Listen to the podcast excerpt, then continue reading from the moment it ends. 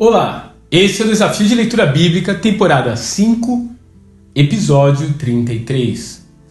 Certamente o livro de Esther não está na lista dos top 10 mais lidos ou mesmo conhecidos da Bíblia.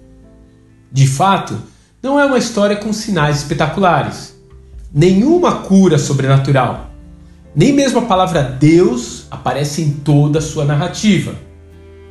Poucas pessoas enxergam motivos para reler essa história. Alguns mais melancólicos conseguem talvez enxergar na trama apenas a semente do antissemitismo que iria se disseminar nos séculos seguintes.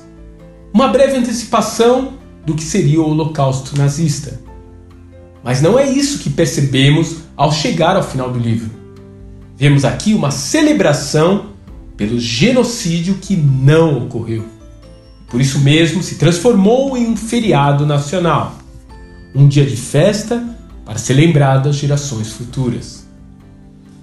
Em vez de ficar olhando para o terror e perseguição que passaram, o povo daqueles dias resolveu criar a festa do Purim como um memorial para ser lembrado todos os anos.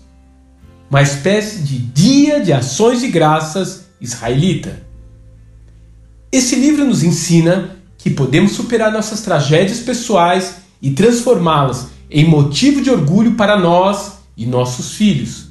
Que podemos trocar o medo pela fé e a convicção de que no final a fidelidade do Pai triunfará sobre todo o mal.